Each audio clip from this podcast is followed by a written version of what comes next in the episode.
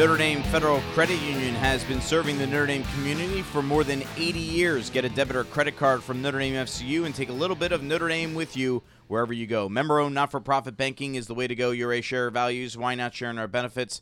Notre Dame Federal Credit Union. Time now for our Focus on Faith interview, and it's with uh, the legendary Tim Brown. I imagine, Kevin, uh, back in the day, growing up here in South Bend, that was one great football player to watch as a kid for you yeah, he well, he was great at Notre Dame, and then again, his NFL career was awesome too. I was a Raiders fan. Oh, you were a Raiders, okay. Raiders fan as a kid, so that, that was pretty pretty cool. And I was not a Raiders fan as a kid. I did not grow up in South Bend, yeah. and I loved him as a kid as well. I mean, he he was that good as a as a Raider. And of course, uh, he's Notre Dame's last Heisman Trophy winner in 1987, one of the best wide receivers in NFL history, an extraordinary player for the Raiders after his ND career ended. Uh, college football, Pro Football Hall of Fame. I've been blessed to interview Tim a lot over the years, especially when he went into the College Football Hall of Fame back in 2009, but we've never had a chance to talk about his faith. And he was so open and honest about his journey and the, the struggles he had at times. Very real and candid stuff about that. So here's Focus on Faith with the great Tim Brown. All right, Tim, first of all, thanks for joining us here today. I've interviewed you a ton of times over the years, eh, but we never got a chance to, to talk about faith, and happy to be able to do that with you now. Take us back, Tim, to, to your maybe starts, your roots as a kid, and, and how important faith was in your family growing up. Man, look, um, I um, I grew up in church, brother. I mean, I was born and raised in church. And when I say that, I mean that because Wednesday night, Friday night, all day Sunday, we were in church. But it was something that I really enjoyed because, um, first of all, I was playing, you know, percussions or playing the.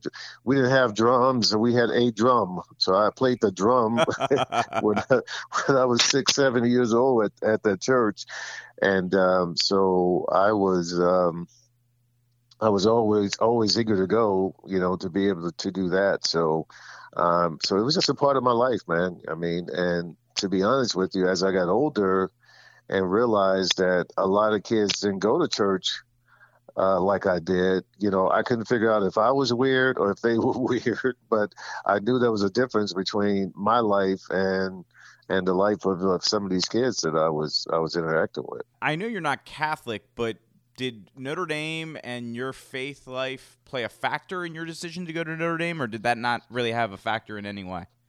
Um, certainly, a faith-based, um, you know, uh, school was something that we were looking for. But you know, I mean, I think my parents and everyone around just liked the fact that we were um, we were looking at a university that did things different, right? And um, and certainly, I believe that's because of it being faith based that it is, you know, that they do do things differently. So I think from that standpoint, it played a part, but didn't play a part, if you know what I mean. So yeah, no, that makes sense. And, then uh, you kind of said, you know, you weren't sure if you were the weird one or if others were the weird ones, uh, and then almost in everyone's faith journey, probably around those times, you know, you kind of lose your way. When did when did you start maybe not not living the faith life as well as you would have liked. When did that kind of start for you, Tim? Um, well, certainly, you know, you know what uh, they used to call them little fast tail girls. you know, you know, you, you, get you get you get uh, you get somebody whispering in your ear, man, that uh, that uh, things that uh, you've never heard before, and you get your boys, you know, on you about you know not not having been with the woman, then it, it becomes tough, man. It becomes tough to you got you got a woman on one hand challenging you, and you got your boys on the other hand challenging you, and you know it, it becomes very difficult. And you know, unfortunately for me, you know that happened at a relatively young age, and uh, you know, and um, and you know you realize wow th- this wasn't so bad you know and you know you sort of you know continue that lifestyle and you know you get to the point where all of a sudden now you're sitting in california with a pocket full of money and and you got all these beautiful women around you and it becomes an issue you know it becomes a real issue. You know i i never drank alcohol in my life. I never smoked a joint in my life you know wasn't really um uh, partying guy per se. I certainly enjoyed my time, you know, but uh, you know, I wasn't one that was going to stay up three or four o'clock in the morning partying and doing all that kind of stuff. But you know, but I had some issues that I was dealing with, man, and uh, so and it became tougher because um, the the situation I was in became easier to to manip- manip- manipulate not only myself but other people, um, and um, so from that standpoint, it just um, uh, from 16 till I was about 25, man, I was just really going through it, and um, and when I was about 25, uh, that's when I realized that I had to I had to you know start doing things differently we're talking to Tim Brown, legendary former Heisman Trophy winner from Notre Dame, pro football, college football Hall of Famer. Uh, joining us here on Notre Dame Federal Credit Union's Irish Sports Saturdays, our Focus on Faith interview. Tim taking us through his, his faith journey. You mentioned at 25, what what what clicked? What changed? What happened that you realized it's time to to stop acting the way I'm acting and and, and be, become closer to God again? Yeah, well, you know, I, I literally felt like I never forget, man. I was in my tri tri level condo in Manhattan Beach, California, and um, I was brushing my teeth, and and I looked in the mirror mirror, and it's like I just heard the spirit say, "Tim Brown, when are you going to do my will?" and I mean, almost to the point where I, I, felt like I almost dropped my toothbrush, right? Because I felt like I, I, almost heard an audible voice, you know. But it's like the spirit was saying to me, "When are you going to do my will?" And I literally was, you know, trying to justify, "Hey, I'm a great guy." You know what I mean? I got five girlfriends, but I treat them all well. You know what I mean? And you know, I don't do this, I don't do that, and constantly what I heard was, "When are you going to do my will?" And and it, it was it was just a moment that I just had to go, "Wow, okay." And and look, I, I'm not trying to tell you that once I heard that, you know, I went cold turkey, and you know, it was a process. It was a process of elimination, and um, you know, I think I had to, you know, come to grips with where I was in, in my faith walk, and where I was in reality, you know, with with you know with the situation that I had at hand. And but it, it's just amazing how God, you know, eliminated this this person and that person, and you know, it, it was just you know a pretty pretty wild how all that happened, you know. So to the point where, you know, two or three years later, you know, I was I was in a position where I could say, okay, I'm ready. I'm really ready to do this right now. Okay, when you say when are you going to do my will and that's what you're hearing, how did you then take that message to do God's will? Well, you know, because what what what was implied was that what you're doing right now is not my will. so, uh, you know, so what I I knew growing up in church exactly what that meant. You know, the man that I was supposed to be. You know, the uh, the leader that I was supposed to be, you know I mean? And at this time, I had a son already. Um, so who was, you know, three, four years old, three years old. So, um, so I knew that, um, you know, I should be doing things differently with my life. And um, so it, it was not you know the hard thing for, for for a person like me when you grew up in church and you've been in you've heard a million messages and you read the bible through and through you know you know exactly. So it wasn't a matter of me having to go, oh, I have to let me figure out what this is all about. I knew exactly what I need to do, but trying to, I always felt like if I tried to like, okay, everybody leave, and I'm not doing this anymore, I'm not doing that anymore, never, never, ever again, then you know it would be one of those situations where you do it too fast, and all of a sudden you go, wait, what did I do?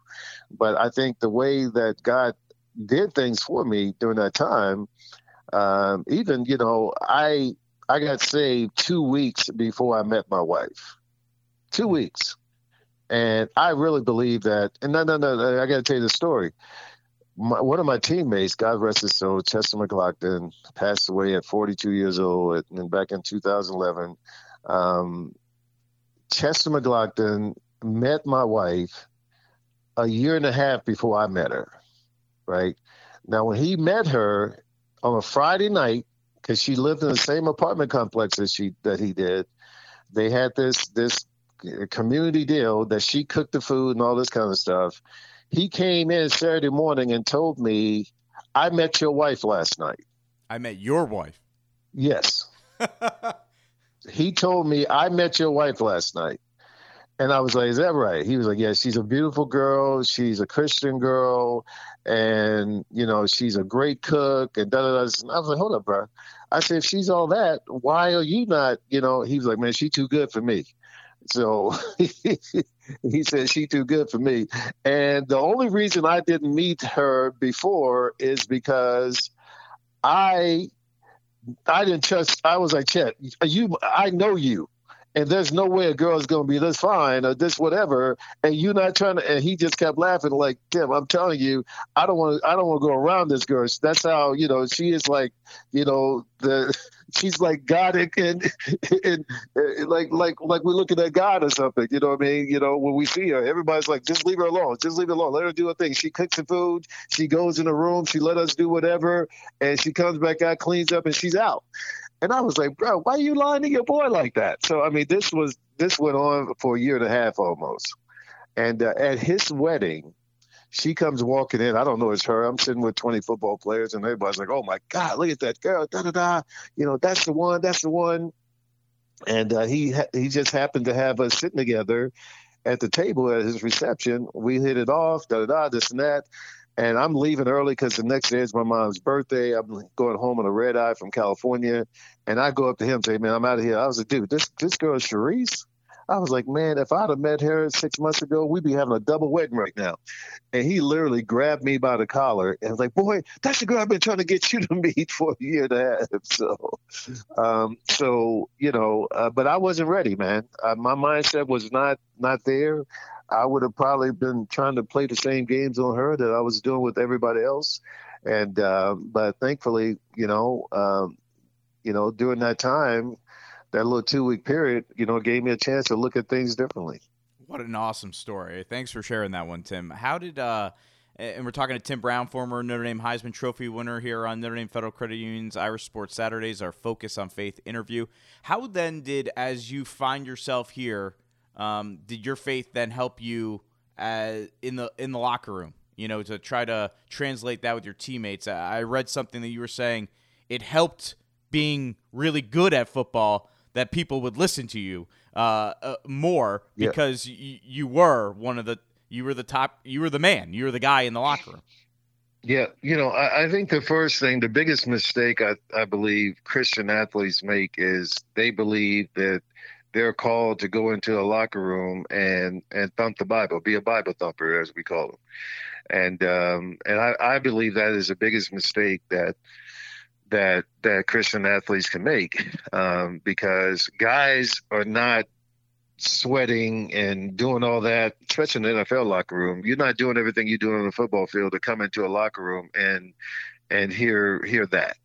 You know what I mean? And um, so I believe that you have to draw people to you or be drawn to people in order for you to be effective because otherwise you know people when you come around people are to be like oh here you come here you come whatever whatever well my situation you know I felt bad because the locker room was is a rowdy place, right? I mean, I, I, tell people some of the more more damnable things happen in the locker room, and at the same time, I believe that you can solve world peace in an NFL locker room, uh, you know. But you know, you you have to be sometimes careful about what you say and what you do. Uh, but in, in, certain situations, you know, I felt like you know for years I had brought a lot of the calamity into to the locker room, and now all of a sudden I'm trying to take it out, right? And how am I going to do that? and still keep my position as a captain, as a as a leader of this football team. And what I chose to do was to live my life, you know, because people didn't believe you. Everybody's like, "Oh, Tim Brown." Everybody tries to do this God thing, uh, but you know, nobody nobody lasts, you know. So, you know, I think for me, it was really just a matter of uh, not just a matter, but I just said to myself, "I'm going to live this thing the way I know how to live it, and whatever happens, happens." And uh, but at the same time, if my play would have ever dropped on the field, then everybody would have blamed it on on on that. They would they would have blamed it on me because we had a couple guys, and I won't name any names, but we had guys who would who all of a sudden were, were professing faith, and you know when they dropped the ball, they would be saying, "Oh, God didn't want me to catch that pass." you know, when they fumble the ball, well, God wanted me to fumble. You know, it's like, hold up, bro. You know, God, God is not, God is not in all that.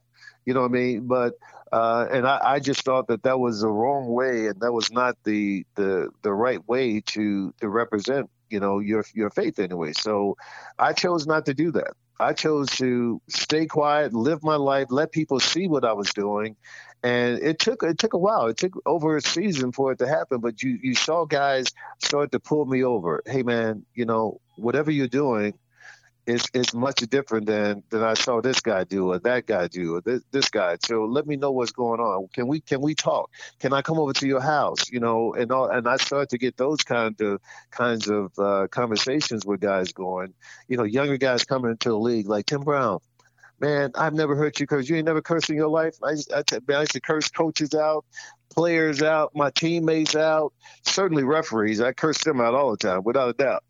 so, uh, you know, and he was like, "Man, I can't believe it." Well, that was my opportunity to to tell them, well, "Hey, God, God took all that away from me." You know, he, he took that the the the um, the the feeling of wanting to curse somebody out. He just he took all that away. You know, because I asked him to take it away from me.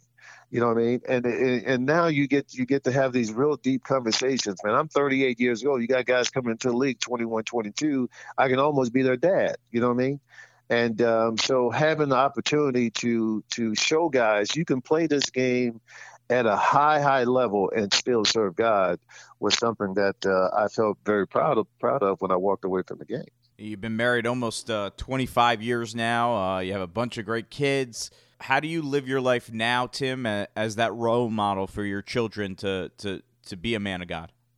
Yeah, I mean, you know, I, I think you you have to um, you have to keep living, man. I mean, even even when it seems like there's a good time for you to say something that is um, that is out of line or whatever, you, you, always have to be godly. You know, you always have to approach every situation because the one thing I know is my my 18 year old son who just called me a second ago while we on this call, um, he's looking, he's watching.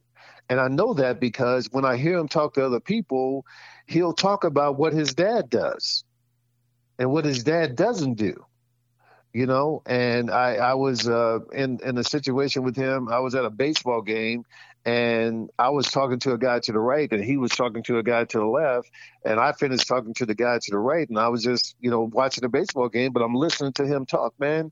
And the guy was like hey, little timmy you you seem to be so composed da, da, da, this and that. And he was like well my dad does da da da da and my dad didn't do that you know what i mean?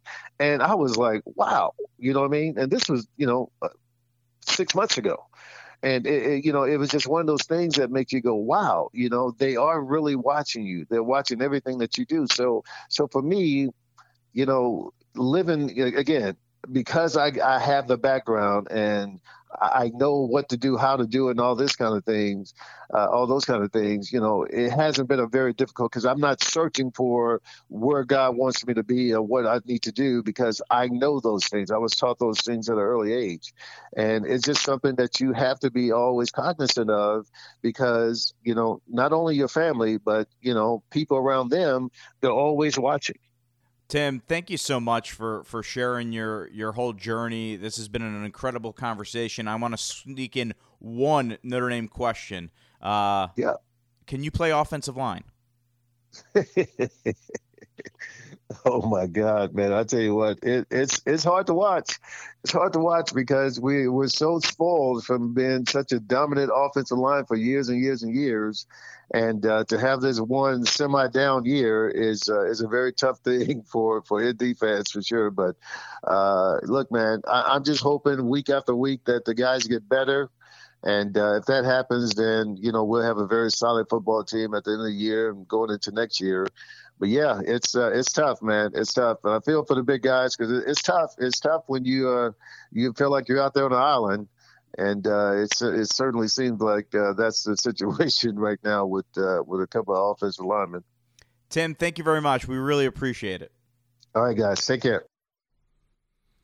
The legendary Tim Brown, uh, extraordinary interview. I mean, he was he was honest in every sense, uh, Yeah. from Notre Dame to certainly his faith journey. Uh, what are your takeaways, Kevin?